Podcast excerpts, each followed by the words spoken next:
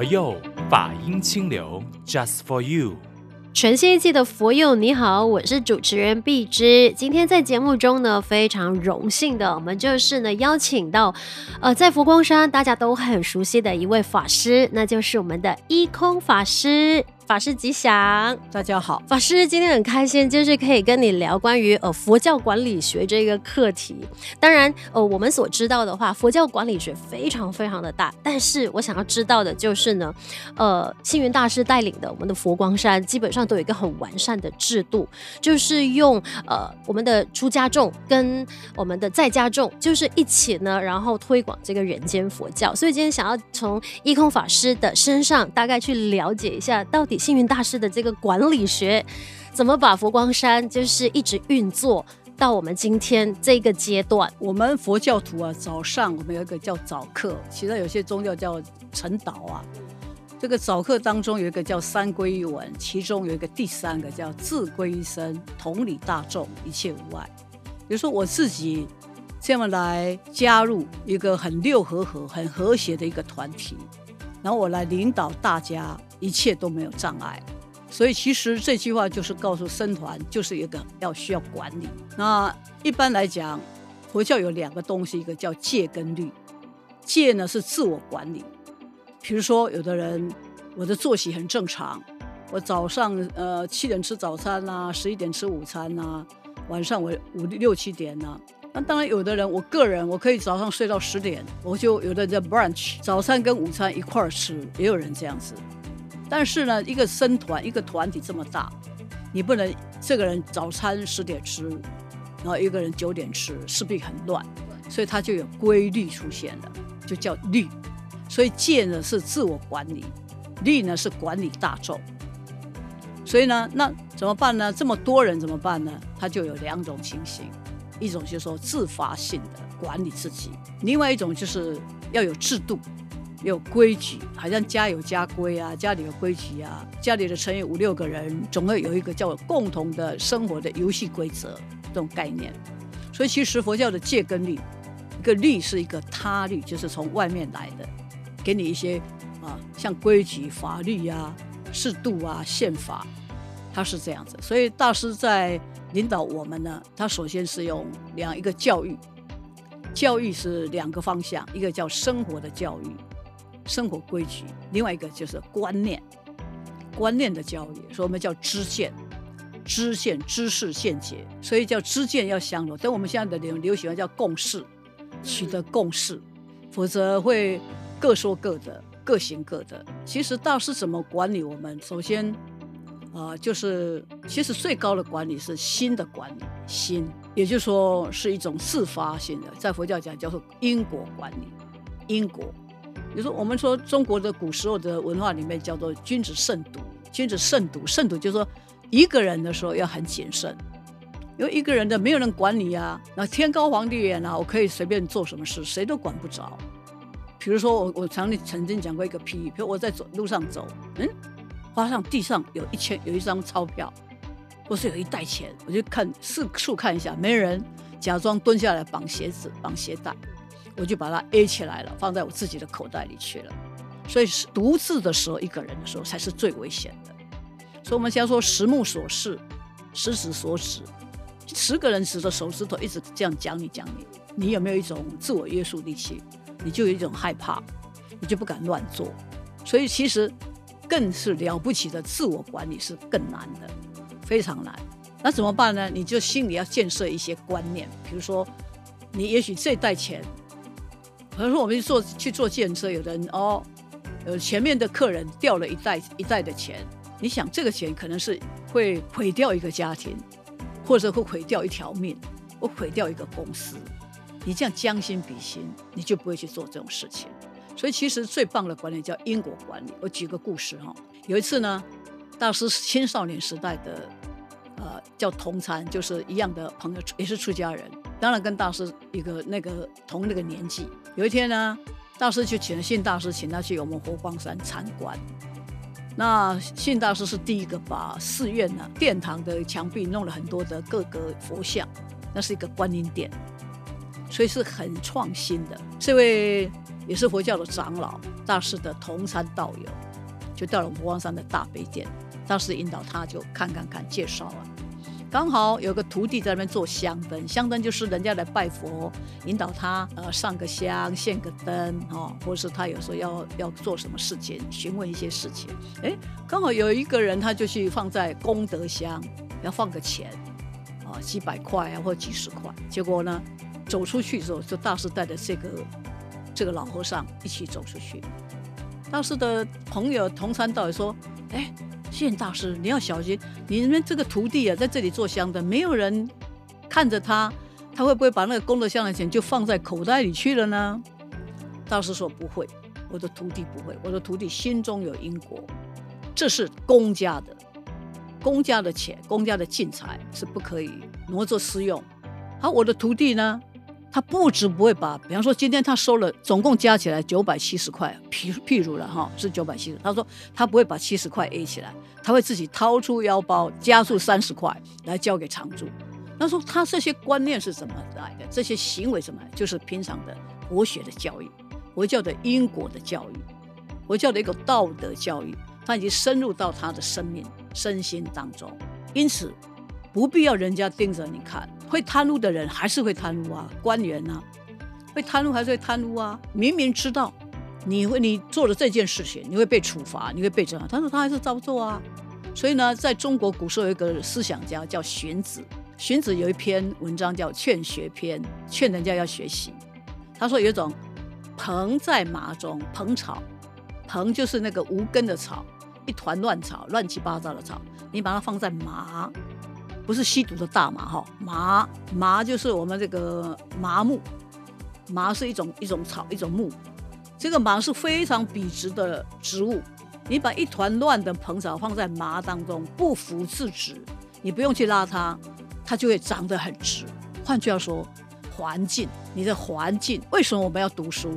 为什么孟母要三迁？为什么要找到好老师？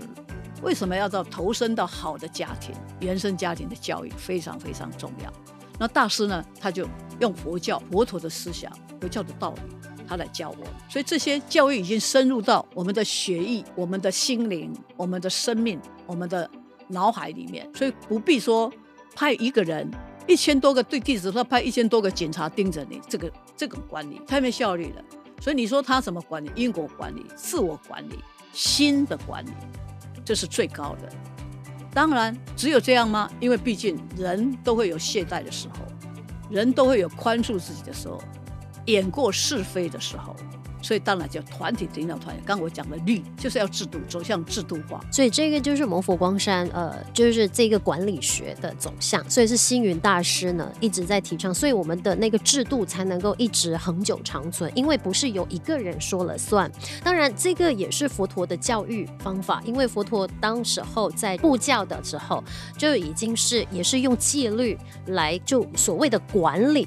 就是很多很多的弟子，但是大家还是可以很精进的学佛。可是法师，我想要问的就是，如果说呃这个是僧团的管理嘛，但是因为我们有呃出家众也有在家众，因为我印象很深刻，呃星云大师有一个这样子的一个故事，就是在我们的佛陀纪念馆那个步道啊成佛大道之前，就是有一个大象，有一头大象跟一头啊狮子，然后有一次就是有一位呃应该是徒弟就问大师，大师为什么是这两？种动物站在成佛之道，然后大师就点出了一句话。大师说：“大象吃草的，然后狮子吃肉的，这个就是代表了。”出家众与在家众一起走向成佛之道，所以我觉得这个概念是非常有智慧的。因为佛教能够传承，能够一代呃，就是遍布人间，那其实真的很靠所有人一起去，每个人都好像刚才法师所说的，有那个因果理念，有那个呃新的管理。但问题就是因为呃。僧众就是出家众有这个团体的制度，可是我们一般人，我们就是要自己管理的话，哦，那个挑战很高哎，所以变成说法师会给什么样的建议？那我要怎么样用这个佛教的管理学，或者是用这个管理学的理念放在我们一般大众？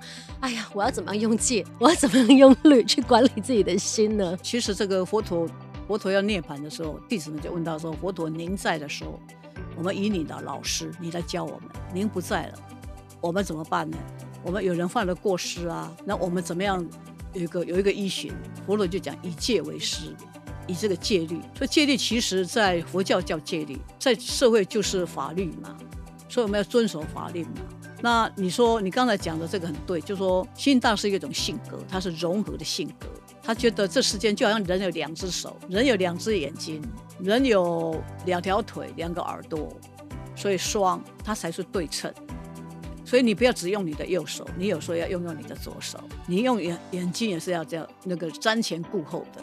其实，在佛教来讲，佛教非常注重在家众的力量。比如说四大菩萨里面，只有一个是出家人啊，地藏菩萨，其他三位都是在家菩萨，所以是在家居士的力量是很大的。那说在家居士毕竟跟我们出家人就是跑道不同，人生跑道不同，但是对社会的贡献、付出、服务是可以相同的。共同成就好事情。那你说你们佛教的戒律怎么样？可以用啊。我们说不可以杀生，不是出了家人才不可以，才不不杀生。我们一般人也不可以杀生啊。说不偷盗，一般也是不偷盗啊。不妄语，不骂人，不恶口，一般人也不可以。诽诽谤罪，做伪证都不可以啊。这其实没矛盾，只有一条不饮酒。不饮酒，广义来讲就是不吸、不吃有这个伤害你智慧的东西，吸毒啊啊，或者是。好像抽大麻类似这一种，有一条是比较叫做邪淫，所以佛教很宽容，很人间性。我们一般的在家人，他我有家庭嘛，我是要跟我法律的配偶，就是就是正常的夫妻生活。所以我曾经呢主持过佛化婚礼，就好像基督教的婚礼呀、啊，像日本的神道教的婚礼啊，我们用佛教的佛化婚礼，我们就要问，就问新郎官。比如说，我们一般在家人，我要主持家庭，不用受五条戒，一条就够了，叫不邪淫。我除了我的配偶、我的妻子、我的先生之外，我不会跟别的异性搞不好的关系。所以这个就维持一个基本的家庭单位啊，社会怎么不和不和谐，就很和谐了。我就问新郎官说：“你从今以这个女子，你爱护她、保护她，不离弃她，没有二心，不会出轨，你做得到吗？”那个男孩子大概被我们胡子啪一拍，他吓到，他说：“我尽量了。”把个新娘就急得不得了啊！这个时候在大众面前，你还不敢承诺，所以那个很神圣哦。所以我说，在那个状况之下，就是我们其实在家居士、在家学佛的人，不一定学佛的人，我就要守这一条，不邪淫戒，怎么会有离婚呢？怎么会有出轨呢？怎么会有外遇呢？就不可能了。你说佛教的戒律跟我们什么关系？很有关系。所以其实它是一个保护，叫保护网。等于说你有一个免战牌，比如说你守你守这条戒，叫我不饮酒戒，不酗酒，不劝酒，不狂饮。今天人家说来我跟你拼酒，他说对不起，我受了这条戒，你就不会让你的肠胃太辛苦啊。你也不会酒后乱性。那事实上呢，大师更推动很多佛教佛法，不是放在书架里边儿，是要落实在生活里面。比如说他讲的最简单的佛法生活化，他讲一条：你对我错，夫妻吵架先先对先道歉，对不起，我错了，啊，我没有想到你的心情，啊，我怎样了？先道歉。所以叫撑拳不打笑面人呐，握着拳头要打，我就给你赔个笑脸的。所以你对我错，你大我小。你有我无，你没有我拥有很多，你还会放过我吗？所以他们 share 分享，就是你乐我苦，辛苦的我来承担，快乐的你去享受。你说这是很高的佛理，这个道理吗？不错呀，这是信大师的一个他的方便智慧，他会把很深奥的佛法化为简单化，而且可用放在生活当中。所以呢，不是说那么样的困难。所以我们怎么样？佛法什么生活化？生活当中融入一些好的佛教的一个道理思想，很快乐。所以不一定说每个人一定要走入僧团，成为一个专业的。就好像有的人做老师，有各行各业的人，大概都可以。是，当然法师讲的这一些呢，我们都知道它是很简单。可是人性的那个管理，就是心的管理，我觉得它才是一个最大的挑战。那个只有一个决与不决，你要。做与不做，我举一个例子，实例哈。我的俗家弟弟，我的弟弟他就住在佛光山下，他们一家他有两个儿子，一家都是虔诚的佛教徒，是吃长斋的。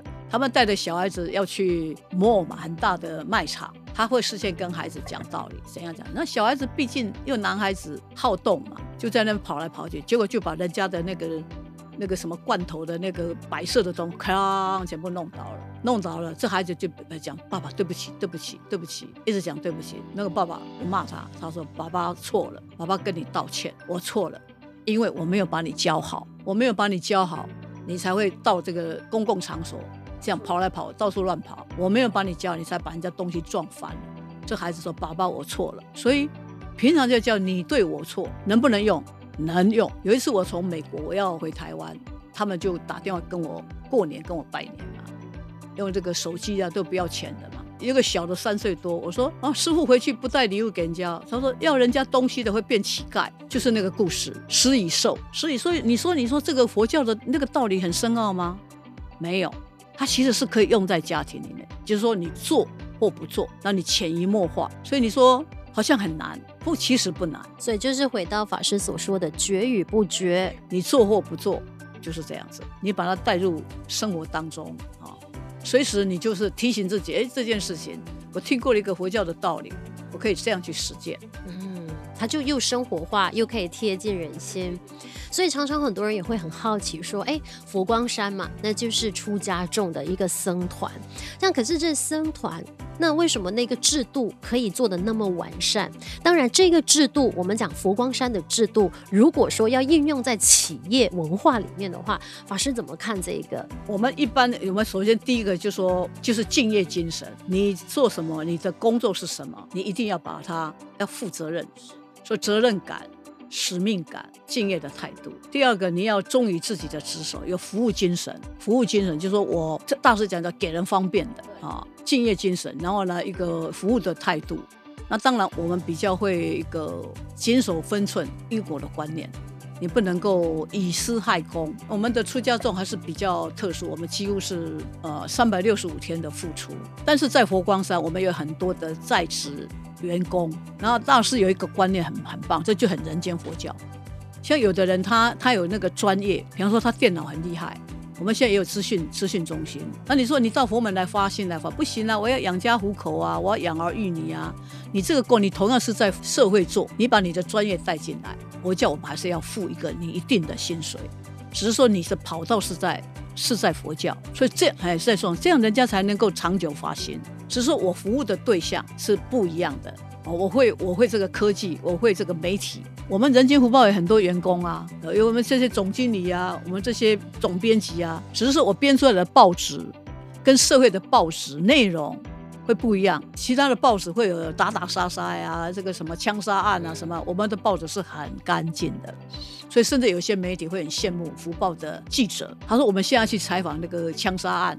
或是什么案什么案，你们福报的记者不用去看那个血腥的场面，所以我才说是平常一样窗前月，才有梅花变不同。你平常一样坐在窗户的旁边欣赏月亮，今天呢，你在这个桌旁呢，窗户旁边布置了一朵花，一剪梅，那个气氛感觉一样不一样？不一样。好比说你做一道菜，我加了恰到好处的调味品，嗯，味道是不是就提出来了？好，我这一面墙空白的墙，我挂了一幅画，那个感觉就不一样。所以呢，我们也会鼓励一些，因为大师把佛教很多的佛教要走出去，佛教的事业化，所以我们也有媒体啊，我们有出版社啊，我们也有一些滴水坊啊、轻食餐厅等等。但是我这里面把佛法的元素、佛法的一种给人欢喜的包容、尊重那种喜悦、服务的态度加进去。就不一样，所以有些人可以到佛教里面来工作啊，感觉这个那个心境的转换会会不一样。对对对，这个我非常认同的。但是佛光山的制度呢，就是长久以来就一直走得非常的稳健，所以变成说呢，我们就会是佛法生活化了。所以其实我们身边也是有一些朋友说，哎，为什么佛光山的这个呃，我们讲去佛光山的道场，会觉得说本来要很拘谨的去，可是去到之后，法师们也好，或者是在家信徒也好。就是给予的那个欢迎或者是招待的方式，就会让他觉得，哎，就跳脱了那个对于佛教或者是对于出家众的那个刻板印象。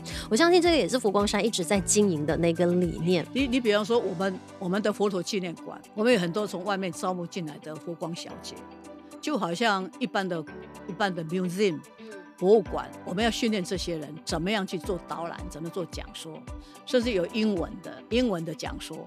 他们要受过礼仪、美姿美学的训练，他要语言的训练，他要一个讲说导览的一个训练，他很专业哦，很专业。然后呢，这些小姐们，这些佛光小姐，她们领的是社会应该有的基本的劳工基准法里面的薪水，他们的休假也是要照台湾的这个什么周休周休二。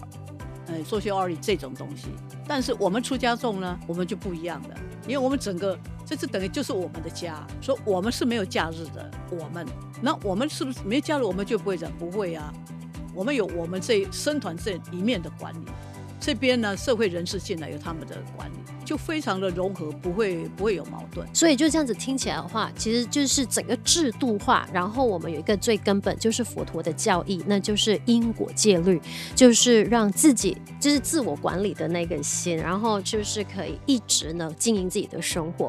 当然，我们在佛光山里面，我们还有一个呃，就是我自己本身呢也是非常的敬佩的，也就是星云大师一直提倡的文化教育，这个才能够让我们一。一直往前走。当然，因为呃，一空法法师本身也是这个文化院的院长，所以法师对于文化教育来推动人间佛教。那你自己本身经营，就是我们讲经营，就是走了那么多年之后，你你看到的那个整个的那个变化，文化教育，因为其实现在社会都是讲科技化，然后我们要快，但是文化教育它是需要时间。所以变成他就有些人觉得很慢，我看不到那个成果，所以他就想说这些，就有些人就可能会觉得说不不重视，因为我只要科技，然后我们现在又看流量，又看那个数字，所以变成它有点本末倒置，跟我们以前就是说慢慢来，现在是说一下子比较快。所以法师怎么看这个部分？其实佛光山的开山哦，它就是跟文化教育有关系。当时说我不我去建佛光山，跟一般。一般人要去盖一个庙，是为了盖寺院而，盖寺院，他不是，他是为了要去办教育。那办教育的进财钱从哪里？从文化的出版版税而来。所以道士上讲，我是文教起家，文化教育起家。一个根本哦，事业的大根本就是要教育。你一有人才，你才能做事。那教育要怎么教育他？要文化。所以要灭一个国家哈，不是灭掉他的城邦。是灭掉它的历史，灭掉它的文化，所以呢，没有文化，这个国家就是它是完了，很很容易毁灭掉的。所以大师知道这个，所以我们一直都也文化跟教育，文化跟教育其实是不能够分开的。你要教育出人才，这人才才能去传播文化。人才要接受什么？接受文化熏陶。所以我们在文化的很多的单位就非常，出版社、报纸啊，然后像是这个电视啊，啊，甚至这个。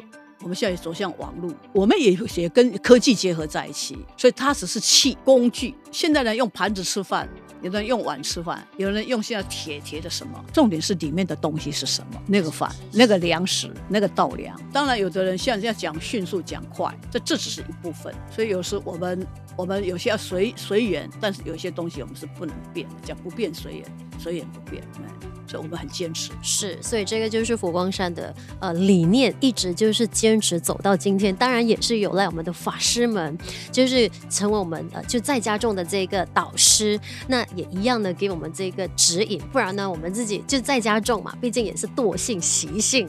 然后呢，那个戒律可能听懂，但是能不能够遵守？其实不要把戒律想的那么严肃，它就是规矩。然后再大一点叫制度，再大一点国家的法律，我们要守法呀。你你出门你开车要不要交通规矩？要啊。你去搭飞机有没有规矩？有啊。他不是告诉你要怎么绑安全带？你说我不绑，你马上就触触犯航空法了。所以人就是活在这个法当中，所以叫依法不依人。人会有有生死有来去，法制度不会变的。所以大师讲火光山怎么样的一个领导叫制度领导。制度，所以我们出家众有出家众的制度，在家居士他也有制度，所以我们这个有檀罗啊，有功德主啊，佛光会的檀讲师啊，都在制度里面呐、制度才有。所以一个国家怎么走上民主自由，就是制度。对，一空法师这样子解说了之后，其实佛教它不是我们所想象中，对，它是与时并进的。这个也是佛陀的智慧，从两千五百年前开始，他就已经洞悉了这一些，然后呢，就让我们后人去好好的遵循新的练习。所以呢，最近呢，大师缘起了，有很多人就很担心后星云大师时代佛光山会怎么样？我们说不会怎么样。大师替我们定了四句话：集体创作，集体创就是合乎佛教因缘法，一栋房子。房子什么是一根一根柱子吗？一根梁吗？不可能。有窗户，有梁，有柱，有有什么？哎，是集体创作。再来，制度领导要靠制度，所以我们有我们有这个选举的制度啊，请假的制度啊，出家的制度啊，留学的制度啊，甚至探亲的制度啊，看病的制度啊，都有定了很多的制度。我们有一个点字点字的那个哈。然后呢，就是违非佛不做，违背佛教精神的那些奇奇怪怪，非佛不做，哎，是不是违法所依？就是大家都遵循这个规矩，很清楚的，所以没问题。他是已经把这个精神都留在那个地方了，所以就说他说，你们不要看我的，你要看我的法身设立，法身就是那个规矩、那个真理、那个精神、那个理念都在那里。对，所以大家也是不用太担心。基本上呢，我们就讲，哎，就等同于佛在心中。然后星云大师给我们这样多的那个教育，就是用了不同的形式、不同的管道，都留下了很多给我们依循的那个方向啊。如果说你的心累了的时候，欢迎回家。当然，如果说哎，你有一些事情想不通的时候，欢迎随便翻开任何一部的经典或者是文章，呃，看看星云大师的书吧。对，你就可以任何一篇文章都可以看出你想要的，当然今天非常谢谢一空法师给我们讲解了，就是这个整个佛光山的制度的概念。那当然最重要的还是回到自己心的管理，那变成说，呃，每个人都呃多一点真善美。我们讲行三好的话，基本上这个社会就会多一份善意，社会多一份善意，世界就会更美好。谢谢空中听众朋友啊，祝大家平安健康，谢谢。是的，也谢谢一空法师的这个分享啊。那当然，如果说你想要分享我们佛佑 Podcast。给身边更多的朋友认识的话呢，欢迎去到 Spotify 或者是 Apple Podcast 呢，呃，搜寻佛佑 Podcast 就可以把这些很棒的节目呢给分享出去了。那当然，接下来要送上的这首歌曲呢，也就是代表着佛光山的一首非常有意思的歌《佛光山之歌》。谢谢各位，我们下一期再见。佛光山上，烟雨辉煌。佛光山上，圣贤流芳。佛光山上，殿宇辉煌。佛光山上，圣贤流芳。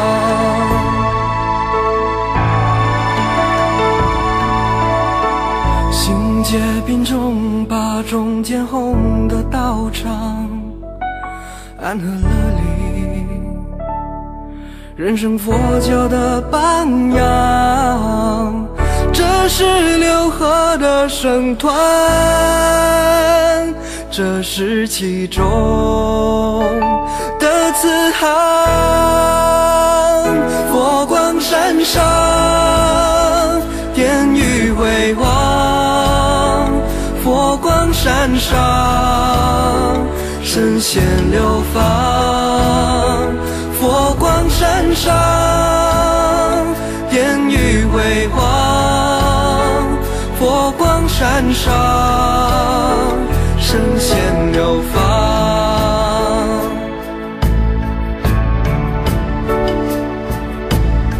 是落定会散学正上的道场，着缘起。四大名山的榜样，这是灵山的再现，这是智远的崇光。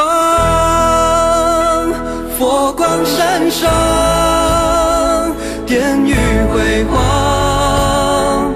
佛光山上，圣贤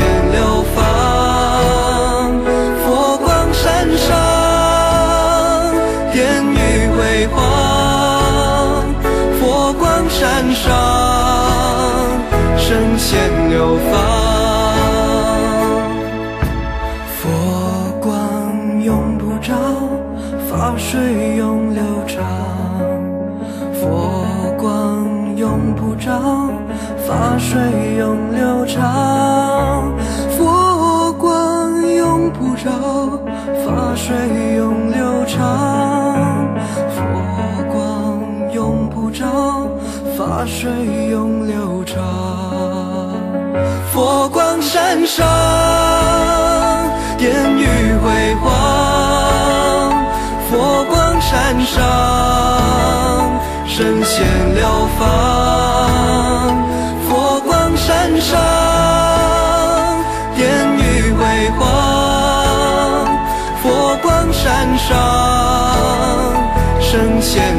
far.